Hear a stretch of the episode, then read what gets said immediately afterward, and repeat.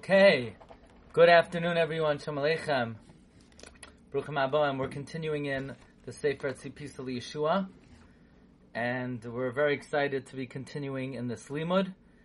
And um, Baruch Hashem, we have good news that uh, hopefully we're going to be uh, translating the Sefer, and uh, it's going to be one of the upcoming volumes for ArtScroll publications. So we're learning Parak Sheni. Today, this week, we begin with the second Parak.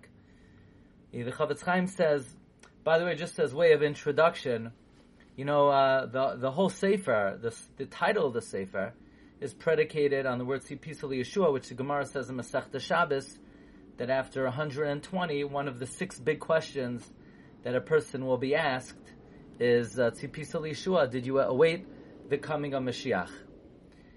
And the question is, when Lamaisa are we supposed to fulfill this? We discussed at length the approach of Rav Moshe Shapiro that the time designated to be Mitzvah Yeshua is Kabbalah Shabbos. That Kabbalah Shabbos is designated for awaiting the Yeshua. We explained that Shabbos is synonymous with uh, redemption. The same way the Gemara in Tainus says that the Beis Hamikdash the first time and the second time was destroyed Matzoi Shabbos, because Chorban is only possible when you're moving away from Shabbos. So Binyan is only possible when you're headed toward Shabbos. And therefore, part and parcel of the liturgy of Kabbalah Shabbos is awaiting the Geula. That's why the majority of the Chadoidi is actually speaking about the rebuilding of the Beis Hamikdash, the expansion of Yushalayim, the restoration of Malchus Beis David and Nevuah. But even more specifically, and this I, I just saw very recently, when daily, when daily should one fulfill the obligation of awaiting the salvation? And the Arizal in the Shar HaKavanos, he says something very interesting.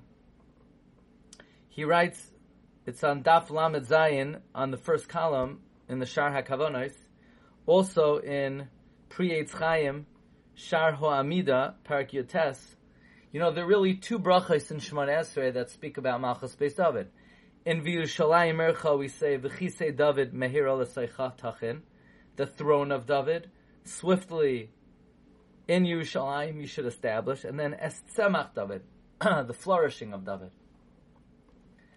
So the Arizal says amazingly, these are two separate concepts.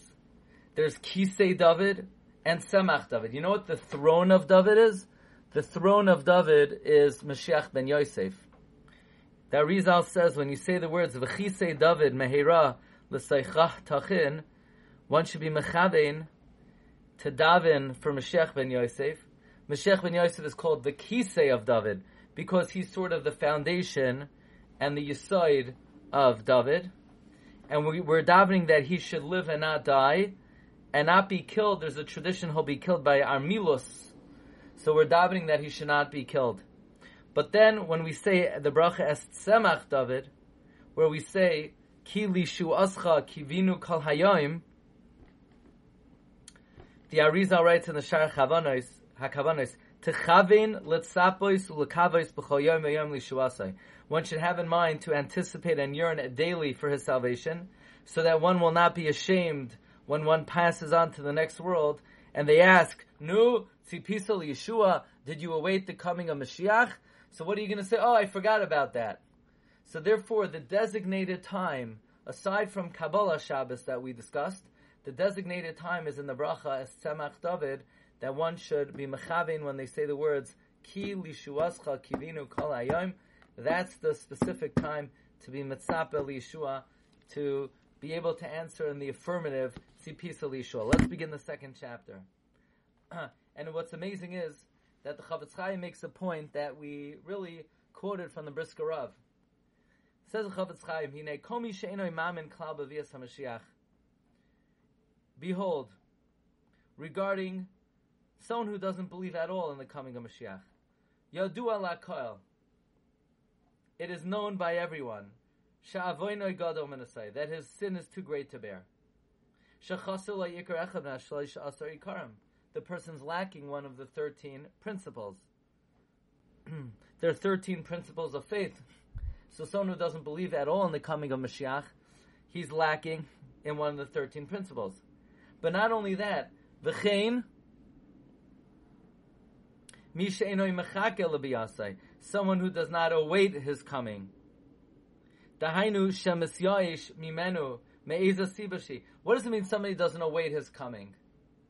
So in the past we've uh, understood it to mean that basically if somebody takes the attitude, you know, wake me up when he comes. I'll go about my business. You let me know when he's here. But the Chofetz Chaim says no. It's it's uh, a lower level than that. Those who give up on its coming. Said, come on, you know, not, come on, it's not going to come. Someone who gives up hope of his coming. He's a good pal of the guy who doesn't believe in his coming at all meaning they're partners in crime. They're both, they're both have a status of a koifer. He's considered like a heretic. So, in other words, not only is someone a koifer if they don't believe in Mashiach, but also someone who's basically thrown in the towel and says, nah, it's not going to come. In a world like this, in such a mess, that's also considered kfira. And this is a diuk we've already pointed out in the Rambam. This is the language of the Rambam in Hilchas Malachim, the 11th chapter, Halach Aleph. HaMelech HaMashiach Osid La'amoid. The King Mashiach is destined to get up, Ulahachser Malchus Beis David, to restore the Davidic Malchus, Liyashna, to its original state, Lamamshala Harishina, to its original dominion, Ubayne HaMikdash, He's going to rebuild the temple. Umekabitz nidche Yisrael. He's going to gather those Jews who were cast away into the exile. All Jewish law will be restored like it was at first. Mean, meaning, whether agree, whether you agree or you don't agree with uh, Israel um, removing the Supreme Court from uh, vetoing the other branches of the government, whether you feel Israel should be a complete democracy or not, Israel, Eretz Yisrael, will not be a democracy when Mashiach comes. Don't mistakenly think that the Israeli government, whatever your stance is on it, and of course, uh, we support their efforts in defending Klal Yisrael, the Artzenu, but the political